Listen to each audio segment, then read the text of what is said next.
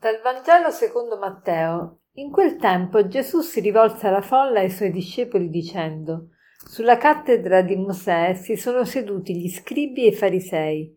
Praticate e osservate tutto ciò che vi dicono, ma non agite secondo le loro opere, perché essi dicono e non fanno. Legano infatti fardelli pesanti e difficili da portare e li pongono sulle spalle della gente, ma essi non vogliono muoverli neppure con un dito. Tutte le loro opere le fanno per essere ammirati dalla gente. Allargano i loro filatteri e allungano le frange, si compiacciono dei posti d'onore nei banchetti, dei primi seggi nelle sinagoghe, dei saluti nelle piazze, come anche di essere chiamati rabbi dalla gente. Ma voi non fatevi chiamare rabbì perché uno solo è il vostro maestro e voi siete tutti fratelli e non chiamate padre nessuno di voi sulla terra perché uno solo è il Padre vostro, quello celeste. E non fatevi chiamare guide perché uno solo è la vostra guida, il Cristo. Chi tra voi è più grande sarà vostro servo. Chi invece si esalterà sarà umiliato e chi si umilierà sarà esaltato. Sulla cattedra di Mosè si sono seduti gli scribi e i farisei. Praticate e osservate tutto ciò che vi dicono, ma non agite secondo le loro opere, perché si dicono e non fanno. Molte volte sento dire questa frase, forse l'avete sentita anche voi, una frase un po' universale, si sente dappertutto, e pronunciata in Italia, in Francia, negli Stati Uniti e Singapore, non, non ha importanza dove, la dicono un po' tutti. Da quando ho visto il mio parroco fare questo o quest'altro, qualcosa di scandaloso, non vado più in chiesa. Oppure, io ormai non frequento più, non sopporto l'ipocrisia di coloro che si professano cristiani, magari sono anche consacrati, però poi agiscono peggio degli altri e peggio di quelli che, che non sono credenti. Ecco, Gesù sapeva benissimo che questo sarebbe avvenuto. Sapeva benissimo che ci sarebbero state delle guide, dei capi che non si sarebbero comportati bene, avrebbero dato scandalo. Ciò nonostante, lui non soltanto prevedeva questa situazione, ma ne ha parlato, ne ha parlato e lo ne ha parlato nel brano di oggi. E che cosa ci dice in definitiva? Ci sprona a seguire quanto viene proclamato da chiunque abbia l'incarico di formare, di insegnare, di guidare, a prescindere se questo chiunque ne sia degno o meno. Quindi i nostri allontanamenti dalla Chiesa non sono giustificabili. Uno non può dire no, quello mi ha dato scandalo, quindi non vado più in Chiesa. Non, non è possibile. Gesù l'aveva previsto, lo sapeva, eppure vuole che noi seguiamo quello che ci dicono le nostre guide. Fate quello che vi dicono e non quello che fanno. Il Signore anzi vuole ancora di più da noi, vuole che preghiamo per i nostri capi, che non li giudichiamo e che siamo disponibili anche a collaborare.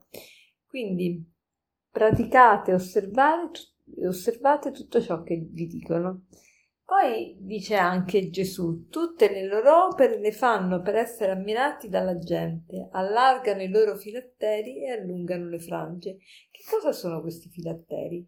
I filatteri erano delle piccole scatolette cubiche nelle quali si mettevano alcuni testi importanti della Bibbia, particolarmente della legge della Torah, e poi durante la preghiera venivano assicurate queste scatolette al braccio sinistro e alla fronte con delle strisce.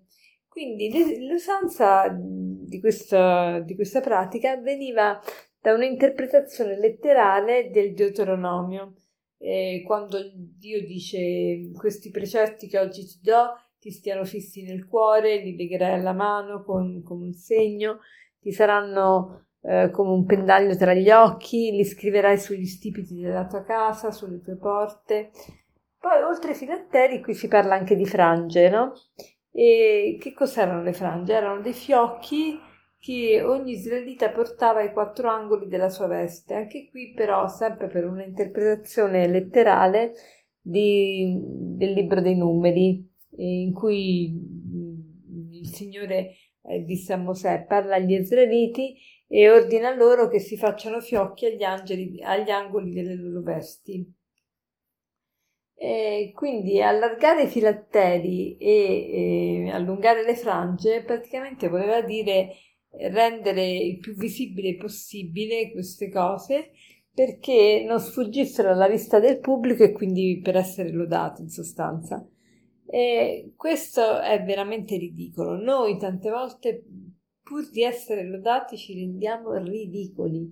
Ridicoli perché facciamo di tutto per essere lodati. Lodati di che cosa? Perché nella maggioranza dei casi tutto quello che riusciamo a fare con, con, anche con le nostre doti, è sempre priva dovuto a un dono previo di Dio. Cioè, mettiamo io sono molto brava in matematica, sì, sicuramente ci sarà anche del mio merito, ma il più è dono gratuito di Dio, il dono dell'intelligenza. Quindi cerchiamo di, di non fare le cose per essere lodati, perché l'unica persona che deve essere lodata è proprio Dio, che è l'artefice di tutto. E quindi facciamo oggi il proposito di non vantarci di nulla, di non ostentare il bene che facciamo e di non assecondare il risentimento che possiamo provare quando qualcuno non ci ringrazia oppure non si accorge di tutto il bene che abbiamo fatto. E per concludere, l'aforisma di oggi è il seguente di Confucio: Se nel prossimo vedi il buono, imitalo. Se nel prossimo vedi il male, guardati dentro. Se nel prossimo vedi il buono, imitalo. Se nel prossimo vedi il male, guardati dentro. Buona giornata.